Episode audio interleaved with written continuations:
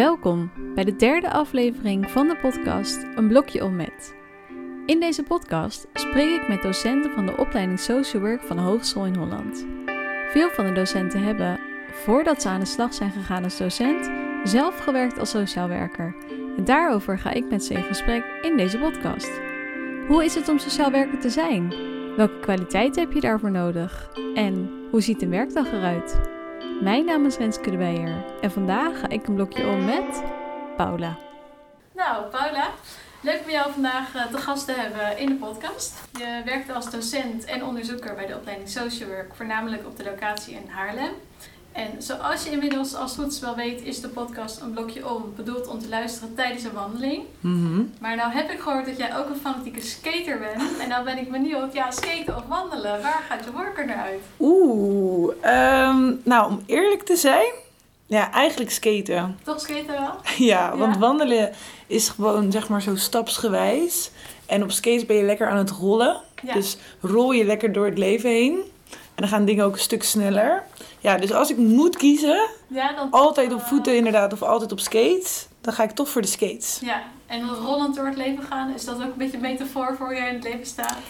eh? Eh, ja, ik denk het eigenlijk wel. ja, Ja, een soort van, eh, niet in een, in een vogelvlucht. Je moet natuurlijk wel een beetje bedachtzaam Ja. zijn over dingen. en af toe remmen ook. Precies. Ook al zitten die niet op een skate remmen. Eh, maar dat leer je dan zelf. Ja. eh, Hoe hoor je dat bemunt? Pizza ja, punt? ja. precies. Pizzapunt. Ja. Ehm, maar ja, ik denk dat het wel een beetje metaforisch is voor hoe ik in het leven sta.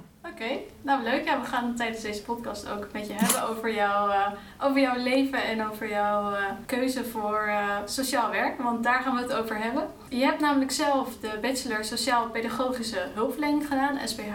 Ja. En die afkorting hebben we al in een eerdere aflevering gehoord. Hè? Want toen hebben we al besproken dat een aantal van die sociale opleidingen samen social work Mhm. zijn heten op een gegeven moment. En waarom heb jij destijds gekozen om eh, de opleiding SPH te gaan doen? Ehm, nou, ik wilde eigenlijk sportacademie doen. Mhm. Voor zes jaar achter elkaar. Totdat ik één keer ging proefstuderen en dacht... nee, ik ga niet heel mijn leven een sportdocent worden. Ja. Want ik dacht, het leven is toch wel iets groter dan dat, dat sportspelletje alleen. En toen ben ik eh, in Rotterdam, bij de Hogeschool Rotterdam, ben ik zo'n zo'n proefstudeerdag gaan doen. En dan had je zo oriënterend propedeuse-jaar. En dan kreeg je eigenlijk alle opleidingen aangeboden. Ja. Dus toen heb ik in één dag gezien wat MWD, SPH en al die verschillende opleidingen waren. ja. Toen dacht ik was nog heel jong hè, 17 jaar, dacht ik oké, ik ga voor het meest extreme. En wat, wat dat was SPH op dat moment. En waarom was dat, wat bedoel je het meest extreme? Nou, ik wilde zeg maar echt even op dat moment de gestoorde gevallen en de crisissituaties Ja. en alle diagnoses uit de psychopathologie en zo. Ja. Totdat ik in de tweede kwam en Mhm. dacht, wow, als ik dit heel mijn leven als werk zou moeten gaan doen, zou dat toch wel heel pittig zijn. En toen kwam ik erachter dat ik toch wel wat meer van de normale, zeg maar, dat ik de normale ontwikkeling interessant vond. Ja. Ehm, dus achteraf gezien had ik niet dezelfde keuze gemaakt, denk ik. Maar op dat moment was het gewoon yes. Ik ben benieuwd naar al die ehm, ja, randen van de samenleving. Van de mensen Ja. die op de randen leven, zeg maar. Ja. Ja, dus een beetje dat is mijn overweging geweest toen. Ja. Nou, en ik denk ook wel, we hebben natuurlijk de vorige afleveringen hebben we eh Shaila en Iris gesproken. En zij zitten wel echt meer in die heftige LCZ, meer in gezeten. Dus leuk dat jij juist iets meer aan de andere kant eh, bent gekomen. Ja. En als we het dan toch hebben over jouw opleiding, dan heb je natuurlijk ook stage gelopen tijdens die opleiding. Zou je wat meer kunnen vertellen over de stages die je tijdens je opleiding hebt gedaan? Eh, ja, ik begon in, mijn jaar, in jaar 2 met stage, of in jaar 1 met stage lopen bij het Centrum voor, Dienstverle Centrum, ja, voor Dienstverlening. En dat was bij een gezin thuis, wat eigenlijk best wel heftig was. Ja, voor eerste jaar. Ja. Ja, was alleen, ging ik daar dan naartoe elke week. En dat wa- was dan een kind die allemaal nou, achterstanden had met, zijn Ja. eh, met zintuigelijk. Dus die kon niet goed horen en niet goed zien. En dan een moeder die alleenstaand was, drie kinderen uit huis geplaatst. Dus het was echt een beetje zo'n multiprobleemgezin Ja. in dan een beetje een achterstandswijk in Rotterdam. Wel heel veel van geleerd. Maar ik wist wel meteen van, wow, dat ambulante werk is echt wel pittig. ja. En veel verantwoordelijkheid ook op je schouders. En wat maakte het dan pittig, behalve dat het multiproblematiek was? Eh, nou, je bent alleen verantwoordelijk, dus je gaat er Ja. alleen naartoe. En ik woonde zelf ook in die buurt. Dus op een gegeven moment werd ik Oh, ook ja. zeg maar, in mijn privéleven herkend door die mensen. Mm. Dus dan ga je toch een beetje afstand nabijheid. Komt dan ook een beetje om de hoek kijken. Ja. Ehm, en ja, je bent gewoon constant met, met mensen, met iemand in gesprek die heel zwaar leven heeft. Ja. Dus je moet constant schakelen en dan is er weer een incident gebeurd en dan moet je dan weer op reageren. En dan ben je net 18 jaar en dan denk je, oké, Ja, precies. ik weet het ook niet precies, maar laten we maar gewoon gaan. Ja, dat, ja, dat is ook best wel even inderdaad als eerstejaars dan. Ja, was best Ja. wel pittig inderdaad. Ja. En toen, eh, toen ging ik naar het tweede jaar en toen ben ik bij Stichting Orion, dat is nu Midin geworden. Mhm. En dat was een woonvoorziening voor eh, licht, eh, nou, voor mensen met een verstandelijke beperking. Ja, En op onze groep waren dan jongeren met licht verstandelijke beperking en ernstig verstandelijke beperking. ja. Eigenlijk twee groepen. En dan deden wij eigenlijk de woonbegeleiding. Dus was ik daar persoonlijk begeleider van één cliënt of één bewoner daar. Ja, Eh, dus dan, ja, dan heb je het lijntje met die bewoner. Eigenlijk zorg je ervoor dat eh, alle doelen geregistreerd zijn in de rapportage, dat het allemaal klopt. En daar heb ik ook mijn derde jaar stage gedaan. Mhm. Eh, en uiteindelijk daar een vast contract ook gekregen en drie jaar gewerkt. ja. En toen dacht ik, oh, ik ga toch nog iets anders doen met mijn leven. Ja, precies. En nog even terug, want je Ja. zei dus eh, jongeren met een lichtverstandelijke of verstandelijke beperking. Kun je dan iets duiden over wat daar het verschil tussen is? Ja, dus bij mensen met een lichtverstandelijke beperking moet je eigenlijk... Nou, die zijn eigenlijk best wel pinter. Dus die Mhm. kunnen heel veel meekrijgen. En die, eh, nou, die doen eigenlijk dagelijkse bezigheden die wij ook doen. Dus Ja. sporten, eh, kunnen zichzelf goed verzorgen. Mhm. Eh, en verder gaan ze vaak ook naar school of ze hebben een dagbesteding. Eh, maar ze lopen vaak op sociaal-emotioneel vlak tegen zaken aan. Ja. Dus het is intensieve begeleiding vooral op dat sociaal-emotionele en het affectieve. En de ernstig verstandelijk beperkte jongeren of mensen, die, nou ja, die kunnen soms niet praten. Die hebben veel meer fysieke verzorging nodig. Die Ja. krijgen meer ondersteuning echt bij nou, de dagelijkse bezigheden. En die, nou ja, die, die, die kunnen misschien wat minder bereiken in het leven. Maar binnen hun mogelijkheden proberen we dan toch altijd te zoeken naar het optimale. Om Ja. er het optimale uit te halen. ja. En had je dan nog een voorkeur welke van die twee doelgroepen je dan leuker vond? Ja, wel grappig dat je die vraag stelt. Want in het begin dacht ik, ja, ik ga met die lichtverstandelijk beperkte groep. Ik ga ervoor zorgen dat ze alles uit zichzelf kunnen halen. Ja. En toen op een gegeven moment, nou, ik denk na 2,5 jaar, kwam ik er wel achter hoe leuk het ook wel niet is om met die andere groep te werken. En Ja. hoeveel humor daar om de hoek komt kijken. En weer op een heel ander niveau. Nou ja, heel erg menselijk. De menselijkheid zat heel erg in die andere Mhm. groep. En bij die andere ben je veel meer van, nee, je mag dit niet doen. Of nee, we moeten dat. Of denk nou aan je doelen.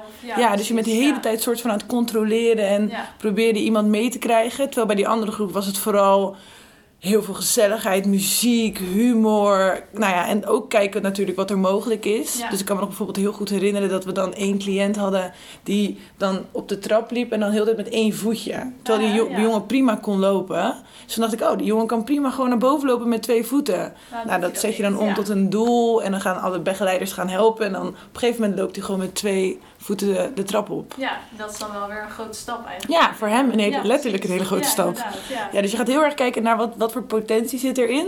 Eh, maar uiteindelijk gaat het om de mens die erachter is. ja, precies. Ja, Oh, maar wel, dat is ook wel weer goed om te horen dat je dus eigenlijk toen je met die stage begon een iets ander beeld had, maar dat je door die stage dan juist ja, erachter kwam dat Ja. iets anders misschien toch wel leuk was. ja Eh, precies. Dat Ja. je uiteindelijk inderdaad, in het begin kom je inderdaad met allemaal aannames binnen. Ja, En dan zie je dat de realiteit toch wel heel erg verschilt van, van, van het idee dat wat je... bedacht had. Ja, eh. precies. Ja, oh leuk.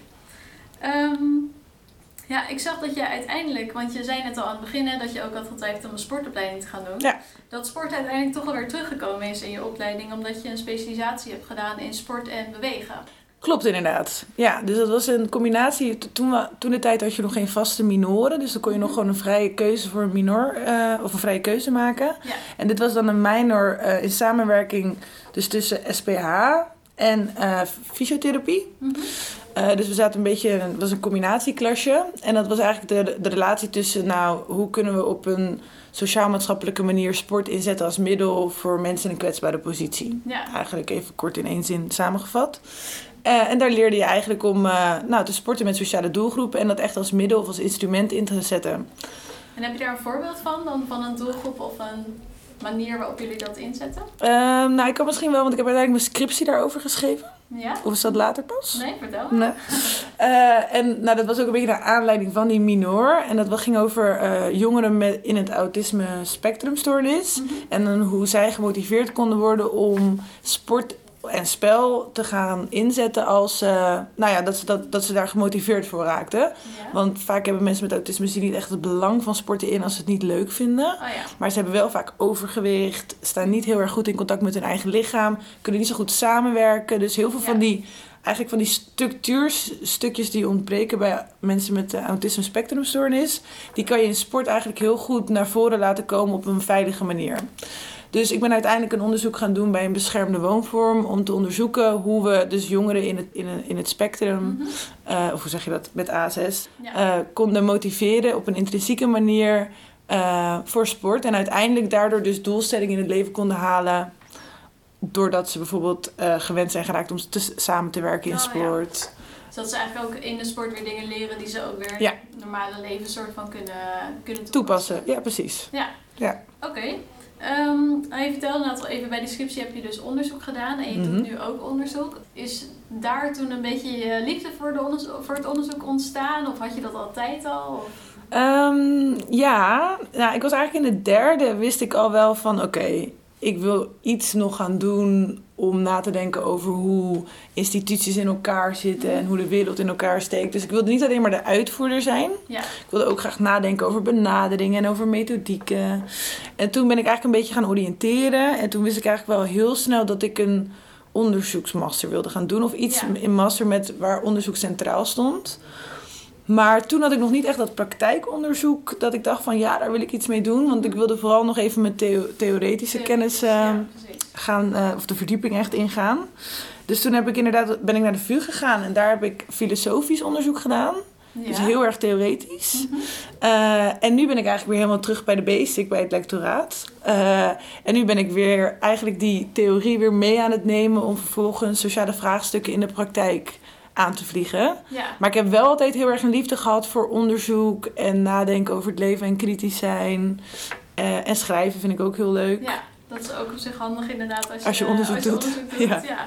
Ja. dus je bent eigenlijk, je hebt dus inderdaad een master theoretische pedagogiek gedaan, dus Ja. meer de theoretische kant. En nu ben je dus weer wat meer de praktische kant op gegaan. Ja, ja, precies. Dus eigenlijk van praktijk verdiepen met theoretische kennis en dan nu weer dat samenvoegen in praktijkonderzoek. Ja, oké, leuk. We komen zo direct ook even terug op het onderzoek wat je eh, nu doet. Maar eerst was ik nog ergens anders benieuwd naar. Vertel. Tijdens je master ben je ook begonnen bij de Academie van de Stad.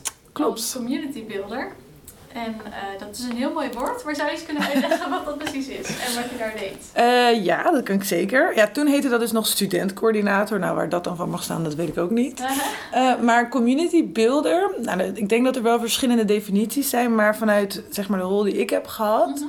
Ben je vooral vanuit een informele rol. Dus ik ben zelf ook bewoner in die wijk waar ik dan community builder ben geweest. Ja, Eh, ga je samen met andere bewoners, dus medebewoners, eh, vanuit een soort gelijkwaardige rol ja, of positie, ga je kijken van hey, hoe kunnen we er nou voor zorgen dat we sociale activiteiten in de buurt kunnen faciliteren en kunnen stimuleren.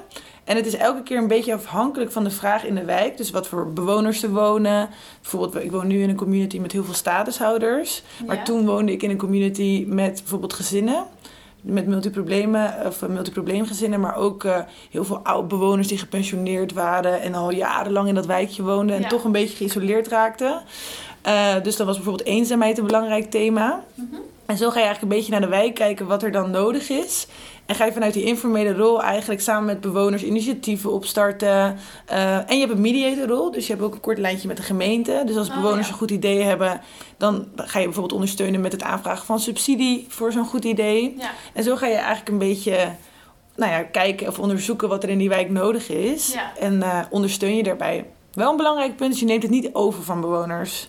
ja, dus ze gaan het zelf doen. Ja, ja, dus als zij een idee hebben van, hey, supergoed idee, eh, hoe kunnen we dat met elkaar doen? Dus je probeert echt op een collectieve manier met elkaar iets op te starten. op te starten, Ja. ja. En je zei inderdaad dat je nu dus ook in zo'n community woont met eh, ehm, 120 studenten en 120 statushouders. Ja. Misschien nog even goed om uit te leggen wat een statushouder is. Eh, ja, een statushouder is eh, een persoon met een vluchtelingachtergrond Mhm. die in Nederland een status heeft gekregen, dus een verblijfsvergunning. En daardoor ook recht heeft op een woning en Ja. gewoon recht heeft eigenlijk om Nederlander te zijn. De meeste hebben een tijdelijke verblijfsvergunning en sommige permanent. Ja. Eh, maar een statushouder is dus iemand met een vluchtelingenachtergrond die een status heeft gekregen. Ja. Een Nederlandse status. Ja. En jullie zitten dus samen in die community en je kijkt dus ook van wat heeft de community nodig. En heb je misschien een voorbeeld van iets wat jullie binnen die community gerealiseerd hebben? Zeker.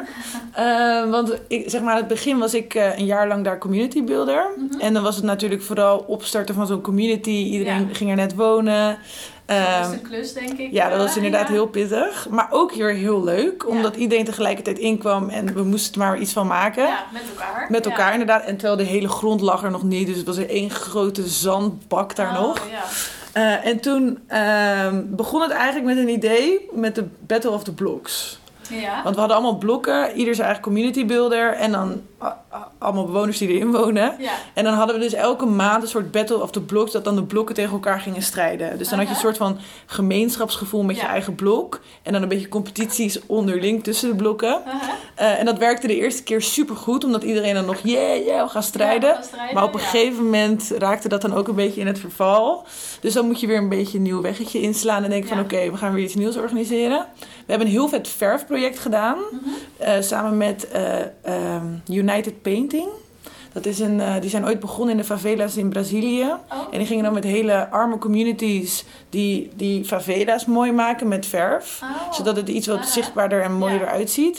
En dat hebben ze eigenlijk in Nederland gaan ze dat, doen ze dat nu ook. Dus wat ze doen, zij zijn professionele kunstenaars.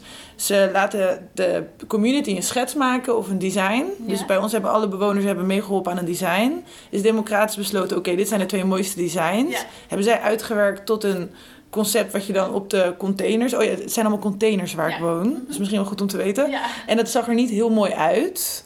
Want het was één grote blauwe container. En Ja. toen hebben we bedacht, nou, daar gaat er even een dikje verf overheen. En toen hebben zij dat in een ontwerp helemaal uitgewerkt. En zijn we met de hele community gaan verven. Oh, Om dus de, de, nou eigenlijk de, de, hoe noem je dat? De leefbaarheid eh, mooier te maken. En de, de omgeving wat eh, gezelliger en kleurrijker te maken. Dus zo zijn er allemaal verschillen. En we hebben allemaal commissies. Mhm. Dus groencommissie, bewonerscommissie, eh, wervingscommissie voor nieuwe Ja. bewoners. Eigenlijk een beetje een soort samenleving in te Eigenlijk wel. Eh, En ja. ja. het werkt echt heel goed. Het is echt heel leuk om te zien hoe al die kleine subcommunities. En wat je zei, we, we wonen natuurlijk met heel veel mensen die uit een ander land komen. Ja. En ook uit verschillende landen. Dus Mhm. Eritrea, Afghanistan, eh, Syrië. Ja. En je ziet dat daar ook een kleine nou, subcommunities ontstaan van taalgemeenschappen. Dus heel, we hebben een soort collectieve gemeenschap waar iedereen Ja. deel van is. En dan hebben de Syriërs weer een eigen Oh, dingetje. De Eritreërs hebben een eigen dingetje. De Ethiopiërs hebben een eigen dingetje. Dat is eigenlijk heel leuk om te zien hoe iedereen een beetje bij elkaar over de vloer komt. En dat ook weer overbruggend is in de Ja. zin van dat we elkaar ook tegenkomen. Ja, dus dit is de ideal society. Ja. Wat ik wel grappig vind, eh, wat jullie vertelt, is dat je juist toen je bij dat gezin, zeg maar, eh, stage liep, dat je het toen niet zo fijn vond om die mensen zo tegen te komen. Terwijl nu woon, woon je natuurlijk ook op de plekken waar je ook community builder bent. Ja, dat Eh, is een heel goed punt van jou, inderdaad. Ja, maar misschien is het verschil is dat, dat dit heel erg vanuit de samenlevingsopbouwwerk is. Ja. Dus het zijn niet per se mensen met multiproblematiek. Ja, er, er zijn wel dingetjes die gebeuren. dingen, Ja, maar dat was echt één gezin, een crisisgezin. Ik Ja. werd er dan als 18, 17-jarig meisje opgezet. Ja. En dat was gewoon voor mij, nou ja, nu ben ik 15, of hoeveel jaar ben ik nu verder? 10 jaar verder. Dus, en ik heb heel veel meer ervaring opgedaan. Eh maar wat jij zegt, afstand nabijheid blijft wel een dingetje. ja. ja. Ik heb, ja, natuurlijk, ik heb bijvoorbeeld laatst wel iets meegemaakt waarvan ik dacht, oeh, ja, dan moet je toch nou, een beslissing maken of zo. En- Wil, je daar iets over vertellen? Ja, ik zat een beetje zo te twijfelen, ga ik dit Ja. nou zeggen? Nou, het was, het was gewoon, kijk, op een gegeven moment ga je ook vertrouwensbanden met, met je community members opbouwen. En ehm, nou, sommige mensen die weten je dan ook te vinden als ze vragen hebben en zo. Nou, altijd prima, mijn deur staat ja, altijd open, lekker laagdrempelig.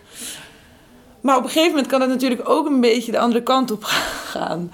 Dus toen, nou ja, maar dat was een bedankje, maar dat is ook iets cultureels, Oh, denk ja, ik. Ja.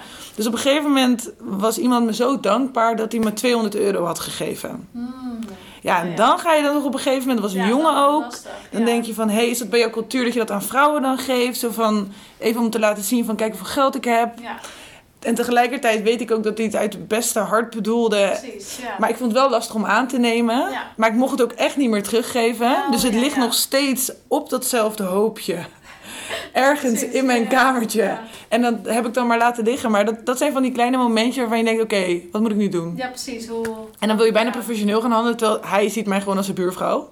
Ja, Dus dat is ook een soort rolverwarring die daar Ja. een beetje in ontstaat. Het is eh, fijn dat het heel laagdrempelig is, maar Precies. het is misschien ook lastiger. eh. Ja, ja. ja, dus dat is af en toe dat je daar tegenaan loopt. En tegelijkertijd is het ook weer een hele ehm, transparante community waar je het daarover met elkaar kan hebben. Ja. Dus ik heb het dan meteen bijvoorbeeld anderen gedeeld van... hé, hey, hoe zou ik daarmee Ja, omgaan? precies. Wat zouden jullie doen? Juist. Dus dat, er is wel heel veel veiligheid daarin. Ja. En nu je daar eh, zit, wat zijn zeg maar dingen die je dan hebt meegenomen vanuit SPH of social work Mhm. die je hier kan inzetten? Ehm, ik denk wel een stukje ook ja, met mensen in gesprek gaan. Mhm. En dan vooral denk ik ook mensen serieus nemen. Proberen zo goed mogelijk te luisteren. Ja. Proberen je mening niet te geven. Ja. Of overheersend te zijn. Of bijvoorbeeld, ehm, nou, zo, hoe heet het nou, principes zoals gelijkwaardigheid. En eh, hoe je zo'n community opbouwt, van Ja. bottom-up. Dus ik denk dat je, ja, impliciet neem je heel veel ja, zaken mee die je hebt geleerd. ja. Eh, maar ik vind het lastig om te zeggen van, nou, dit is nou Dit is echt iets wat ik... specifiek, Nou, bijvoorbeeld eh, wel bijvoorbeeld zaken zoals groepsdynamiek. Of zo'n community, zeg maar, stichten. Maar dat is dan misschien meer vanuit de VU. Want daar heb ik heel veel over community eh, eh, onderzoek naar gedaan. Dus dat neem je wel mee. Ja. Dus bijvoorbeeld dingen zoals eh, overbruggend kapitaal, verbindend kapitaal. Ik weet niet of je dat wat zegt. Nee, niks, maar dat is goed. Dus dat jij er wel veel weet. Maar dat soort zeg maar, theoretische concepten, Ja. die zie je dan ineens terug in de praktijk. Ja, dat lijkt me wel heel tof. Ja, dat is heel leuk Ja. inderdaad. Alleen ik zit nu dus wel te denken, jij bent eigenlijk altijd aan het werk. Want of je bent hier aan het werk als sociaal werker, of je bent in je community eh Ja, het. Ja, het is wel inderdaad wat je zegt. Het is geen rustige, Nee, precies, eh, ja. rustig leven. Maar het is niet dat ik daar voel dat ik aan het Ja, werk precies. ben. Omdat je ook gewoon Ja. vriendschappen met mensen opgebouwd. Ja, en ik ben ook, ik ga ook niet in de rol van sociaal werker Nee, stappen daar. Dus ik ben heel erg daar ook met afstand en nabijheid wel echt wel keen op. Dat ik een soort van waakzaam ben. Oh nee, maar ik ga niet in die rol stappen. ja, precies. Ehm, maar ik heb af en toe wel dat je, weet ik veel, dat er iets gebeurt. En dat je wel even, even meedenkt Precies. over de situatie. Ja.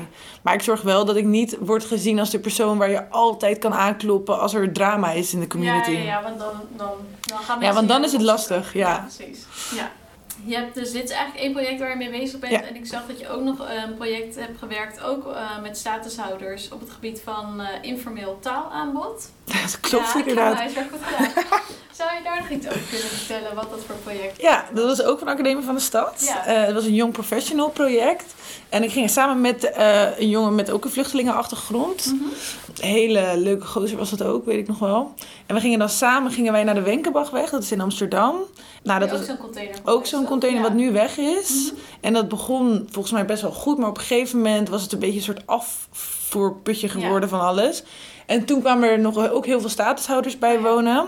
En het idee was eigenlijk van, hé, hey, er is best wel wat informeel taalaanbod in de buurt, maar eigenlijk maakt er niemand van gebruik. Oh, oké. hoe ja. komt dat nou? En hoe kunnen we ervoor zorgen dat mensen het weten te vinden en dat ze daar gebruik van kunnen maken en dat ze eventueel zelf daar ook iets in kunnen betekenen? Wat heb je dan een voorbeeld wat een informeel taalaanbod zeg maar is? Nou, bijvoorbeeld een taalcafé.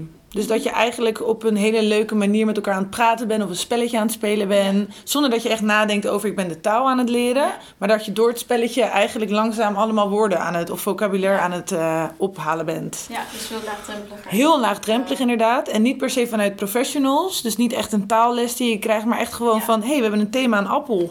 Wat is een Ja, appel eigenlijk? Waar komt het allemaal vandaan? Ja, Waar groeit het eigenlijk aan? ja, en dan leer je dus op die manier weer allemaal Ja. eh, woorden. Precies.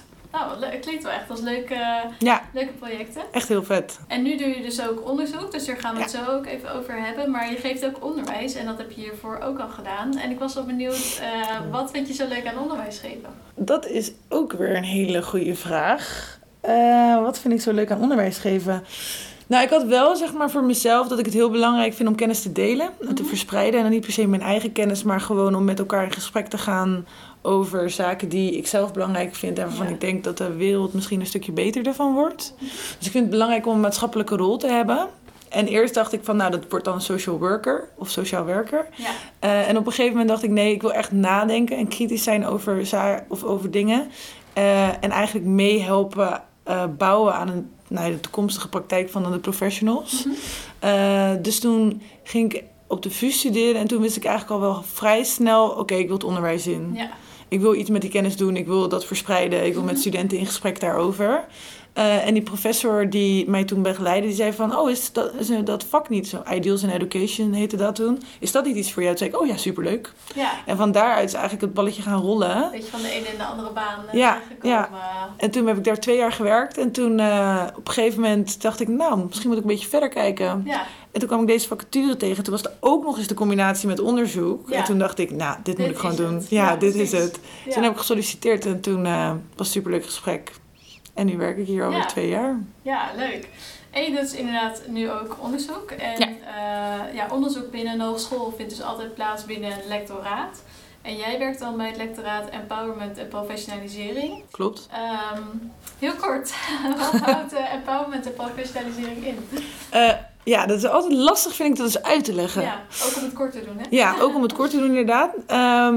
In Pau, nou, eigenlijk onderzoeken we hoe we als sociaal werkers en als sociaal werk, dus de echte praktijk van het sociaal werk, kunnen bijdragen aan de empowerment van eh, jongeren en volwassenen in een kwetsbare positie, Mhm. of eventueel een ongelijke positie in de samenleving. Ja, Eh, en het stukje professionalisering slaat heel erg op van hey, wat, hoe kunnen we nou aan die empowerment bijdragen? Welke aanpak is daarvoor? Welke benaderingen? Welke methodieken? ja. Dus het is heel erg toepassingsgericht. We kijken niet alleen maar naar van hey, wat is goed voor mensen, maar ook hey, hoe kunnen we nou als sociaal werk daaraan bijdragen? Ja. Dus dat stukje professionalisering eigenlijk komt daarin En- terug. En empowerment, wat houdt dat dan eh, in? Empowerment eh, is eigenlijk een proces waar een professional aan kan bijdragen.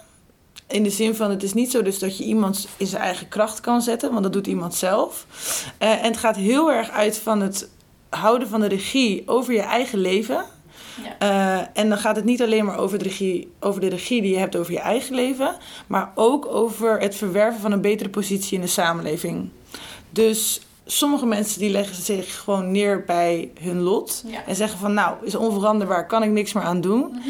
En de gedachte bij, of de empowerment visie is eigenlijk van wat kunnen we nou doen binnen de mogelijkheden en beperkingen die je hebt om er eigenlijk alles uit te halen wat erin zit. Ja. Ehm, En dat iemand het zelf dan gaat doen uiteindelijk. Juist, en dat iemand ook zelf daarachter staat om het te gaan doen.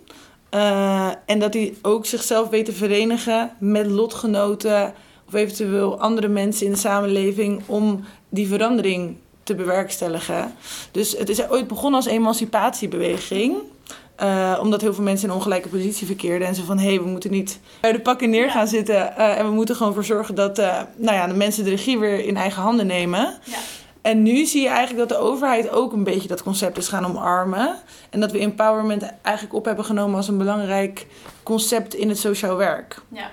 Dus niet dat wij zeg maar gaan zeggen van zo en zo moet je het precies, Precies. doen. En je moet niet bij de pakken neer gaan zitten, maar de mensen uiteindelijk vanuit zichzelf zeg maar weten dat ze het willen en hoe ze het kunnen doen. Precies. Ja. Ja, en dat je dus niet alleen maar kijkt naar die interne kwetsbaarheden. Dus Ja. we zijn heel erg geneigd om naar het individu te kijken van... hé, hey, je bent een LVB'er bijvoorbeeld. Ja, precies. Dus Alsof- iemand met een lichtverstandelijke beperking. Precies, ja. dus dat je echt zegt van hé, hey, het is een persoon met een LVB. Ja, En dat je dan gaat kijken van oké, ja, je hebt misschien wel verstandelijke vermogens die misschien op een andere manier werken. ja, Maar hoe kunnen we er nou voor zorgen dat we de maatschappij zo inrichten ja, dat ook jij het optimale uit jezelf kunt halen? ja. Dus het kijkt niet alleen maar naar die persoon, maar het kijkt vooral ook naar die maatschappelijke factoren. Waardoor de, nou, eigenlijk de gelijkere toegang tot hulpbronnen en tools en dergelijke voor iedereen zo evenredig, evenredig mogelijk is verdeeld. Oké. En ehm, waar doe jij dan specifiek onderzoek naar? Dit thema? Nou, eigenlijk omdat ik natuurlijk mijn community-achtergrond heb, doe ik Ja. heel veel onderzoek naar communities. Mhm. En empowerment bestaat uit verschillende lagen. En de tweede laag is de sociale laag, om het even Ja. zo maar te noemen. Eh, en dat is eigenlijk dus de collectieve laag. Eh, en ik merk dat ik heel erg onderzoek doe naar die community-verbanden. En hoe kunnen we nou mensen sterker in hun schoenen zetten door middel van het collectiviseren.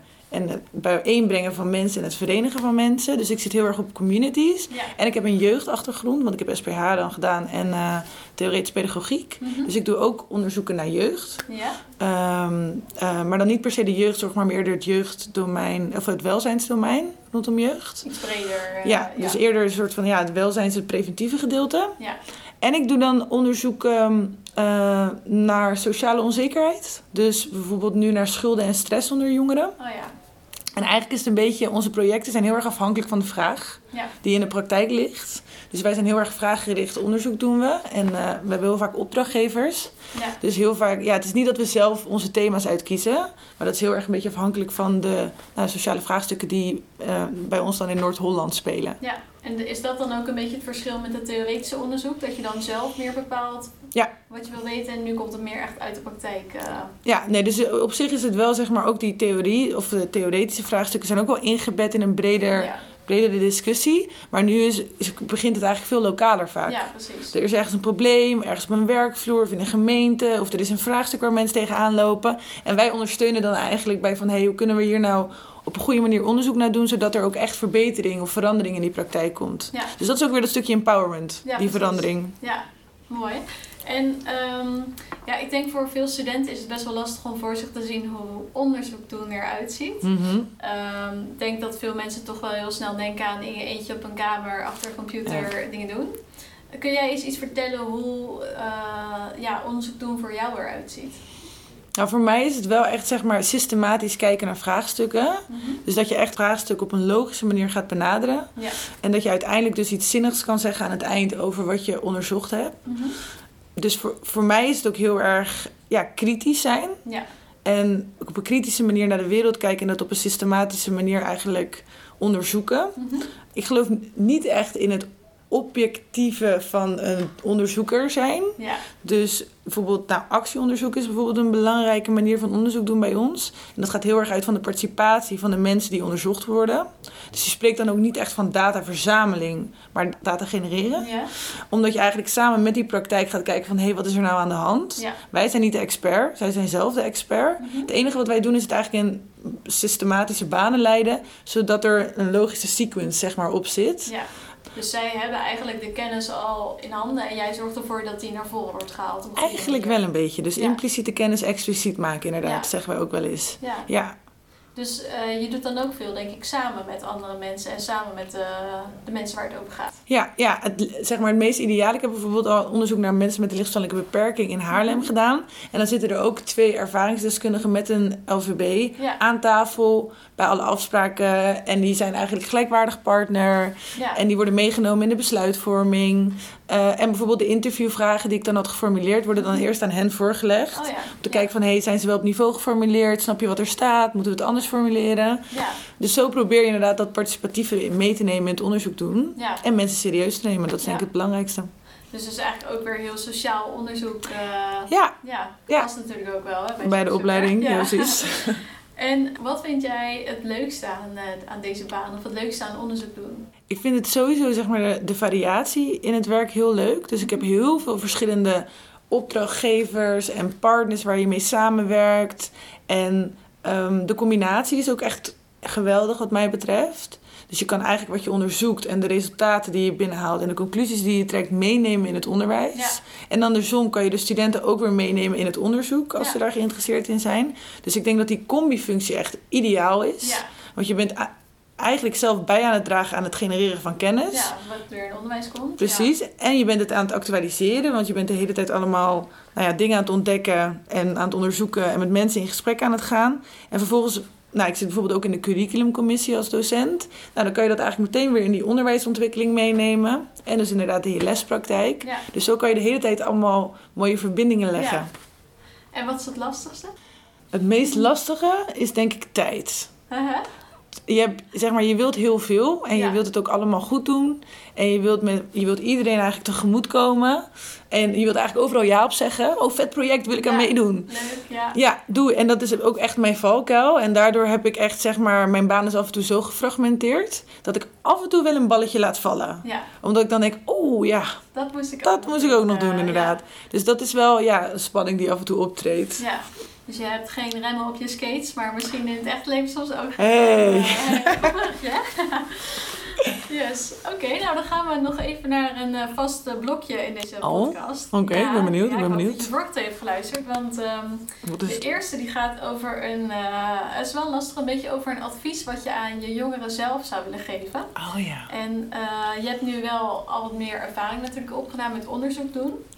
En wat voor advies zou je aan jezelf willen geven toen je net begon met het doen van onderzoek? Wat en bedoel je, dan net, bedoel je dan hem net begonnen in de zin van met eh, mijn opleiding? Van Nou, toen? stel je denkt terug aan je scriptieonderzoek, zeg maar. Wat weet je nu wat je toen nog niet wist? Ehm, nou, wat ik qua onderzoek doen wel een interessante vind, is dat je eh, in, in het begin heel erg geneigd bent dat als iets niet eruit komt wat je had gehoopt, dus je hypothese, dat dan het onderzoek mislukt is. Ja.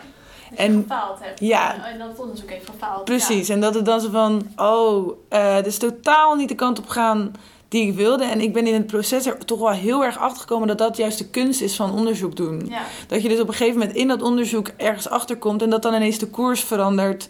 En dat je, nou, misschien je hele, eh, je hele resultatensectie, zeg maar, totale andere wending aanneemt. Ja. En dat je dus accepteert dat dat bestaat. En dat dat niet vaststaat. Want juist het onderzoek doen is de hele tijd weer opnieuw Mhm. beslissen en bekijken of dat wat je aan het begin hebt bedacht en geformuleerd nog steeds wel geldig is. Ja.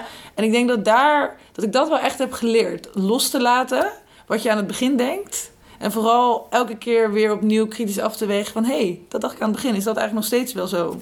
Ja, eigenlijk een beetje hetzelfde met cliënten, hè? Dat je ook eh, Ja, wil proberen met zo min mogelijk aannames te beginnen. inderdaad. Ja, Ja, oké. klopt. Dat is een mooie parallel. Ja. Dat klopt. En dan nog de tweede vraag. Die is dus in de geest van het boek Die Ene Patiënt. Ehm, daarin vertellen artsen dus over patiënten die hun kijk op, eh, op het vak heeft veranderd. Nou, doe je natuurlijk onderzoek, maar je komt ook nog wel veel met cliënten in contact en bent in contact geweest. En ik was benieuwd, is er een cliënt die jou heel erg is bijgebleven of die jouw kijk op het vak misschien wel heeft veranderd? Wow, dit is echt een nice vraag. Had ik toch niet goed het einde van die andere.